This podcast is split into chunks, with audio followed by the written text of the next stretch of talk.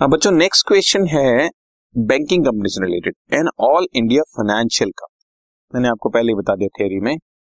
This is issued ten lakh nine percent debentures of rupees fifty on first April two thousand thirteen redeemable on first April two thousand fifteen पाँच करोड़ के debenture issue है। Theory में मैंने आपको पहले ही बता दिया कि all India financial company regulated by RBI को डीआरआर और डीआरआई करने की ज़रूरत नहीं है। No DRR is required to be created no DRI is required to be invested simple issue की एंट्री पास करो और रिडेम्पशन की एंट्री पास करो।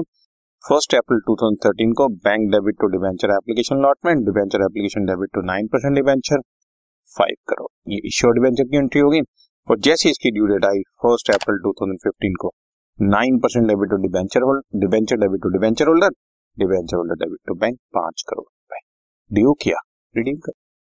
ना डीआरआई चाहिए ना डीआरआर चाहिए।